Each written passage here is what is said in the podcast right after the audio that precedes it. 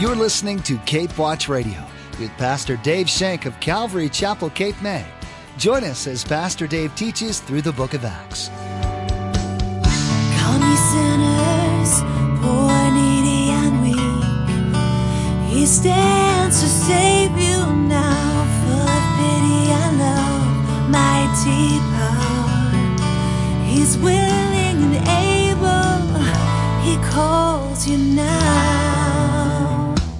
See, when we refuse to see God's apartness, we begin to believe that He's just a Superman.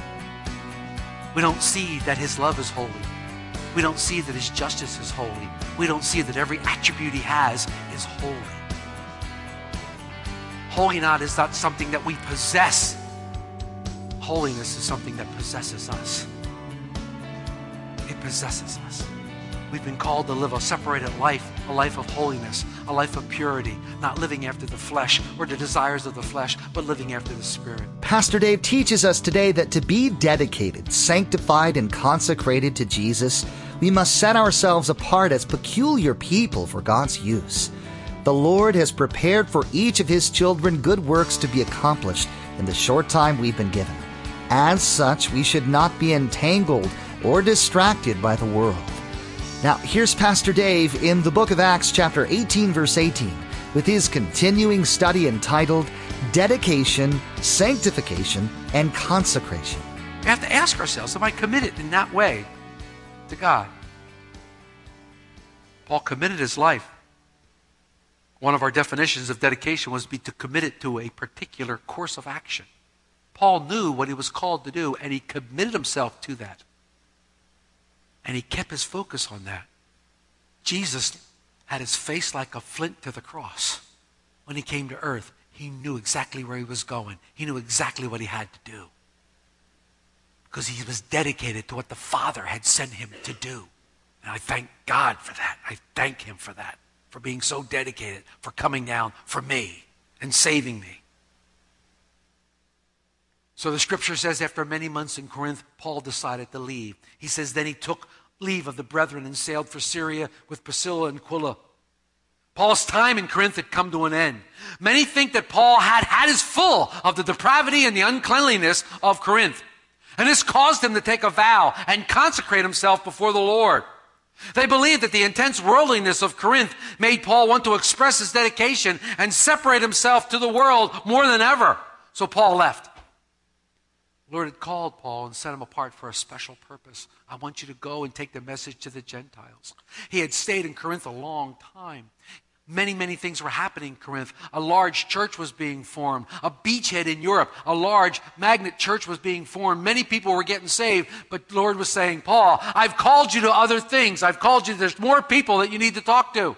There's more people that you need to see. It was time for him to move on and come to into the ministry and continue in the ministry that the Lord had had for him. You know how difficult it is to leave a thriving fellowship and answer the call of God? It's extremely difficult to leave a thriving fellowship and answer God's call when He calls you out to something. It's a choice that only you can make when God calls you. Remember Philip in Acts eight? When we studied Acts eight years and years ago? He was in the middle of a revival in Samaria. People were getting saved left and right. Mighty, mighty things were happening. All kinds of things were going forward as God's word continued to advance, and the Samaritans were coming to the knowledge of the Lord. And Philip is in the middle of this. He's seeing people getting saved left and right. This must have been a wonderful time. It must have been a time of excitement, a time of fun. You know what it's like when somebody's accepted the Lord? Angels in heaven rejoice. Whoa, we're all excited and happy. Can you imagine a revival where everybody's getting saved? In the middle of that, there's a tap on his shoulder. What? It's the Lord. I want you to go to the desert. Wait a minute. The action's here, Lord. No, no, no. I want you to go to the desert. Lord, the action's right here. Everybody's getting saved. No, no, no. I want you to go to the desert. Okay, Lord. Here am I. Send me. And he went to the desert. For one person. One person. God sent him to the desert for one person, the Ethiopian, reading Isaiah, wondering, who's the prophet talking about? Is he talking about himself or another? Mm, that's your opening, Paul. Holy Spirit says, get him. Paul explains the gospel to him. the man becomes saved. He gets baptized right there. And the Ethiopian returns to his country, Ethiopia, born again. Leave the rest to your imagination. Philip was set apart for that particular thing. He was set apart by God and called. Paul was set apart. Paul was separated. Remember back in Acts thirteen where they're at the church in Antioch? The Holy Spirit said to the church, "Now separate unto me Paul and Barnabas for the work I have them to do." They were separated. They were called out.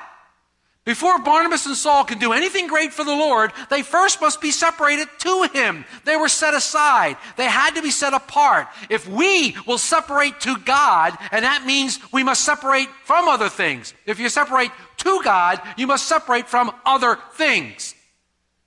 Sometimes other people. You must separate yourself. You can't really say yes to God's call in your life until you say no to the things that keep you from that call. You can't be saying, yes, yes, Lord, send me, send me. Oh, not there. No, no, not there. Uh, I certainly don't want to talk to that person. And well, I'm not even going near that person. You can't be choosy. You can't be picking and choosing when, you're, when you want to be separated for God. We make the mistake. And we're influenced so much by the world. We need to be set apart. We need to be separate. We need to be different. You know, Paul warned Timothy to shun vain and profane babblings. And he said, if a man will cleanse himself from these, he will be a vessel of honor, sanctified and fit for the master's use. We all want to be fit for the master's use. Every one of you is born again. Your deepest desire is to be used by God. Your deepest desire is that God would use you some way, somehow. We need to cleanse ourselves from the sin. We can't cleanse ourselves. We have to accept the sacrifice of Jesus Christ. But we also have to cleanse ourselves from the world, the worldliness, and the effects it has on us. Sometimes to be a vessel, one must separate himself, answering God's call. So we looked at dedication. We looked at sanctification. How about consecration? Remember, our definition of consecration is to declare or to be set apart. To dedicate solemnly to a service or goal. It can also mean sanctified. It's something that we choose to do. We declare that we're going to be dedicated to the Lord. We consecrate ourselves. We declare this. We're going to be dedicated to the Lord. Paul took a vow. Paul took a vow. He says he had his hair cut off at Cenchrea, for he had taken a vow. Most scholars agree that the vow Paul had taken was that of a Nazarite. You can find all about that in number six. Read it up for yourselves. The Nazarite vow. But there is some disagreement as to why he took it and his motives behind taking the vow, or why he took the vow in the first place. That is not the context of our study, although it would be a good time for study. But since the vow was completely voluntary, Paul was not abandoning grace for the law when he undertook it. And we have to make thing, one thing perfectly clear. The vow was not a matter of salvation. It was not a matter of salvation. It was a matter of personal devotion to God. It was not a matter of salvation. By taking this vow, Paul now consecrates himself before the Lord. He gives himself completely to the Lord. He vows to be dedicated to the Lord, to be set apart to the Lord. We're not told why he did, but he did. Maybe it was a special dedication to God for, for being with Paul during those times in, in Corinth when it was difficult. Maybe the depravity and the uncleanliness of Corinth got to Paul, and he felt he had to go back and get right with God. Did that ever happen in your life? When you things were going pretty bad, and, and maybe you, I really messed up. I really did some, some things I really shouldn't do. My walk's not, not what it's supposed to be. What do you do? You run back to God. You run back into God's loving arms, and you go, okay, Lord, help me, forgive me. You, you consecrate yourself. I want to do this. I'm choosing to do this, Lord. I'm choosing to follow you. Help me. Maybe Paul did that. Maybe it was just, thank you, Lord, for helping me in Corinth. Thank you. The Lord had made a new stronghold in this dark place. I felt like that before. I thought, oh, man, did I blow it? Oh, man. Jeez. They're going to think I'm a real yahoo. Oh, my gosh. And I crawl back to the Lord on my hands and knees and say, Lord, I, I want to live for you. Help me out. You saw me. You go in it. And what does the Lord say to me? Oh, ye of little faith. Have faith, believe. Regardless of why he took the vow, he consecrated himself to the Lord, and he consecrated himself to the Lord's guidance. Paul makes a choice. The Lord tells the nation Israel, consecrate to me all the firstborn. Whatever opens the womb among the children of Israel, both man and beast, it is mine. He does that in Exodus thirteen. The Lord tells the Israelites to dedicate, sanctify, and consecrate the firstborn to him. They belong to him. The Lord is saying, set them apart from everyone else. They belong to me. They're mine. When we become born again, we become special to God. We become one of his children. We become one of his own. And he separates us. He separates us for the good works. He separates us for his good pleasure. But some people want to come closer. Some people want to come closer still. Some people want to be disciples of him. Well, Jesus gave you the commands for being a disciple in Luke nine twenty-three. And he said to him, if anyone desires to come after him, me, let him deny himself, take up his cross daily and follow me. You want to be my disciple? Dedicate, sanctify, and consecrate yourself to me. Yeah, you can be my disciple. Oh yeah, and do it daily. Do it daily. This is the choice that Paul made. It's a choice we all should make. It's the greatest choice I ever made in my entire life. We see that Paul was dedicated. He was sanctified. He was consecrated to the Lord. But there's another word we need to talk about, a word that we've been kind of dancing around here, a word that when you look at the definition of the word, encapsulates everything we talked about. It says holy. Holy. The definition of holy is what? To be consecrated, to be dedicated, to be set apart for the service of God. God told the Israelites, and you shall be holy to me, for I am the Lord, I am holy, and I have separated you from the peoples that you should be mine. He says that in Leviticus twenty, twenty-six. Sometimes we think that what God mostly wants is our obedience. But this is in the senses where we can give our, our obedience to God without really giving ourselves to him. This is what the Pharisees did. The Pharisees obeyed all the laws that they thought, but they never gave themselves completely to God. What does God want? He wants us. He wants you and me completely. No strings attached. Nothing hindering, nothing in between. He wants us. And if you truly do that, obedience just comes right along with it. We talked about the girl who didn't want to go to China, who never wanted to go to China. And then all of a sudden she gives her life completely to the Lord. And the Lord says, yeah, you want to go to China? Yeah, I'll go, Lord, sure. Peter brings it into the New Testament. Peter brings it into the New Testament in First Peter one, fifteen and sixteen. He says, but as he who called you is holy, you also be holy in all your conduct, because it is written, be holy, for I am holy. The idea behind this holiness is not moral purity, but it's the idea of apartness. The idea is that God is separate. He's different from his creation, both in his essential nature and in the perfection of his attitudes or attributes. But instead of building a wall around his apartness, God says, come into my holiness. Come in with me. Be separate with me. Holiness, holiness is what I long for. Holiness is what I need. That's the name of the song, right? Holiness, I think.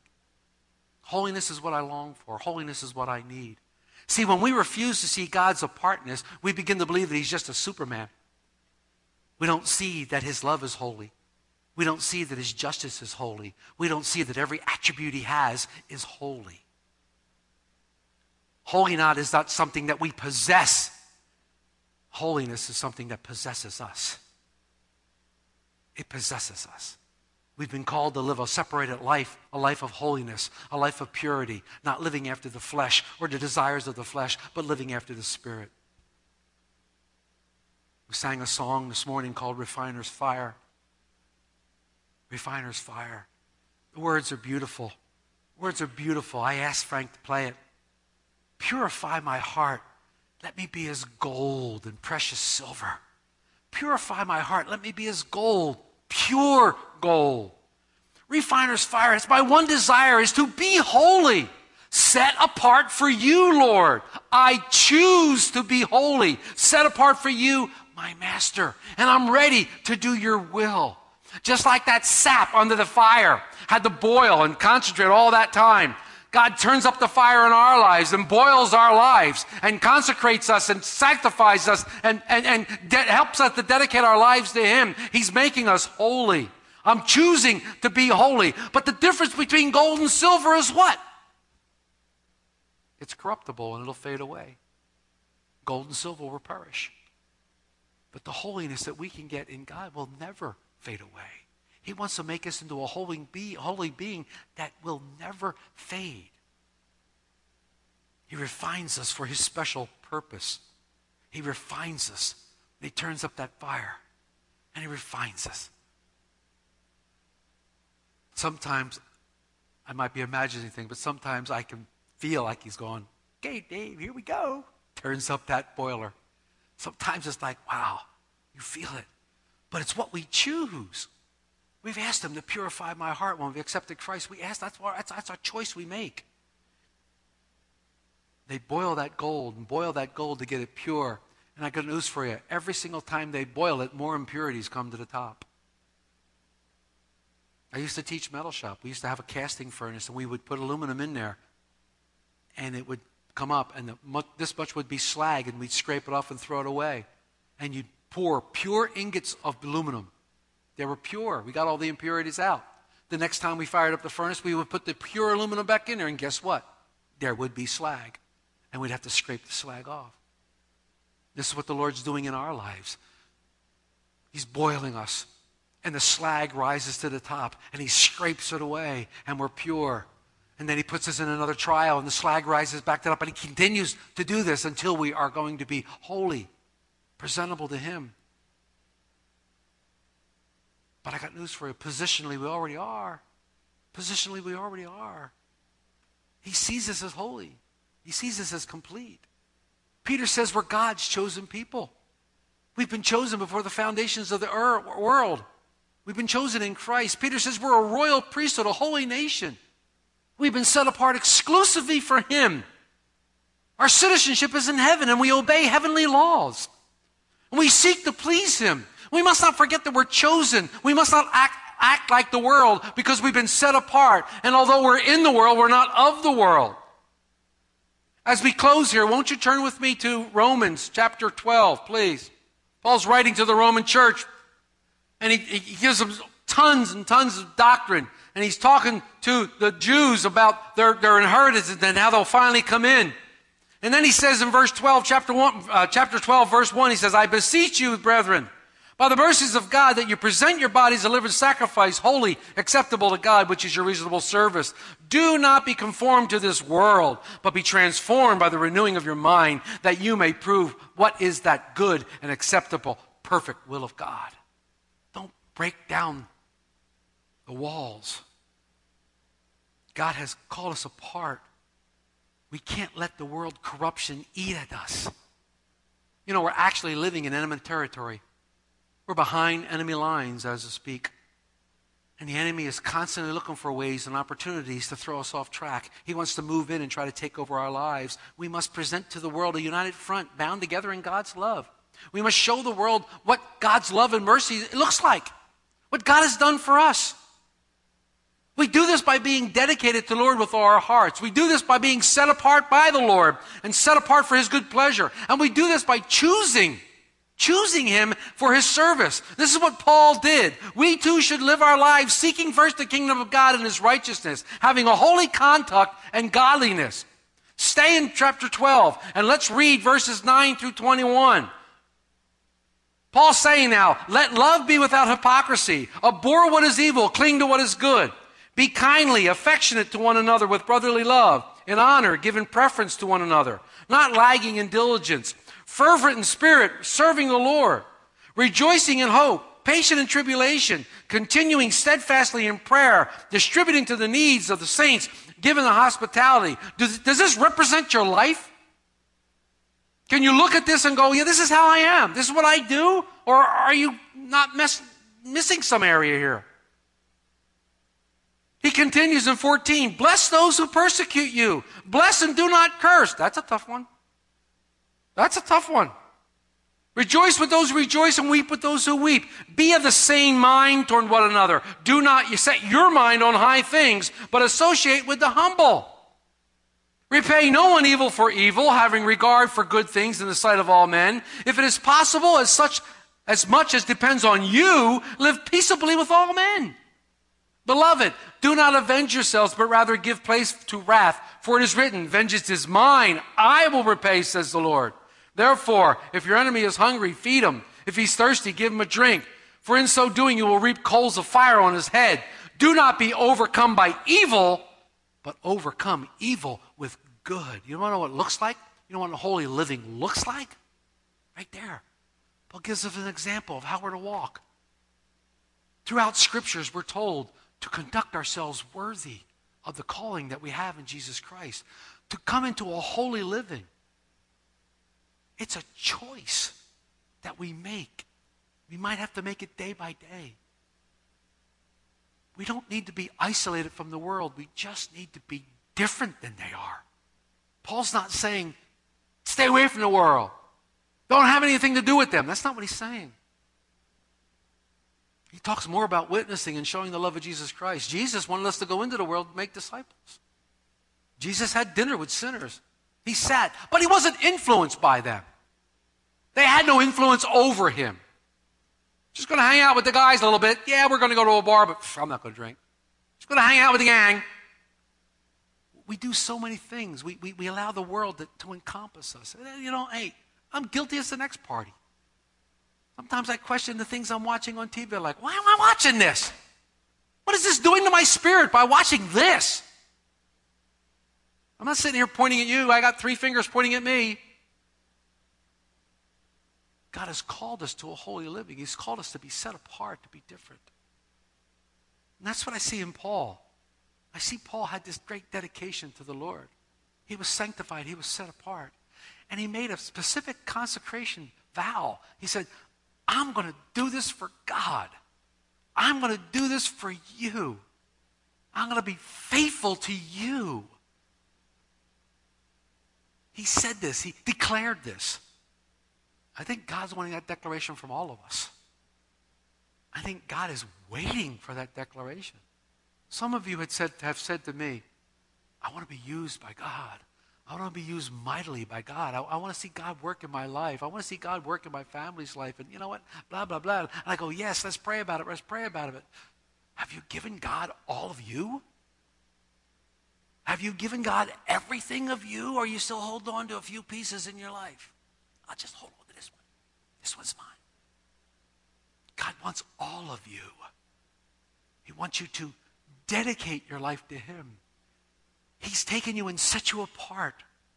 He separated you from the world. He said, now be different.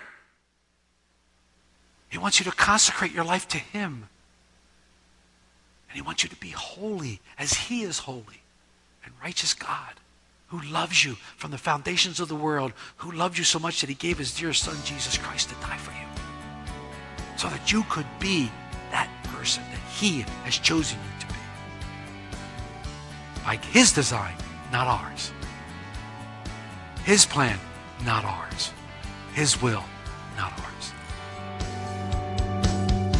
Pastor Dave will continue teaching through the Book of Acts the next time you join us. You know, programs like Cape Watch Radio can be a huge blessing that God uses in the lives of countless people. But we must always be careful about just hearing God's Word. Remember what James said?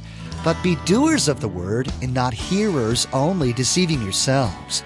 For if anyone is a hearer of the word and not a doer, he is like a man observing his natural face in a mirror.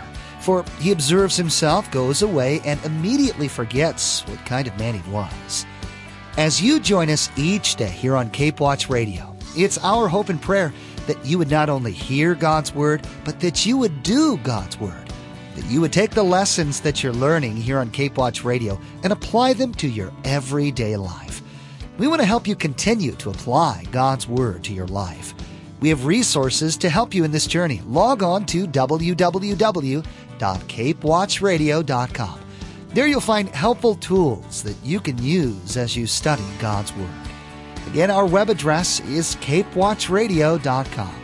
Or you can always give us a call. Our phone number here at Cape Watch Radio is six oh nine, eight eight four, five eight two one. That's six oh nine, eight eight four, five eight two one. five eight two one.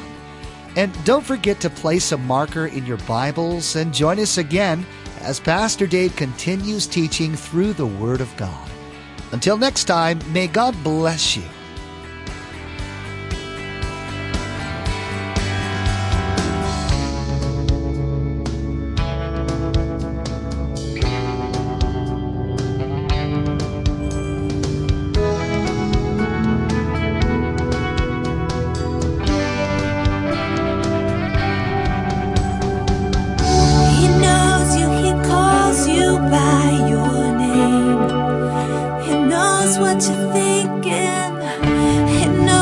He calls you by your name.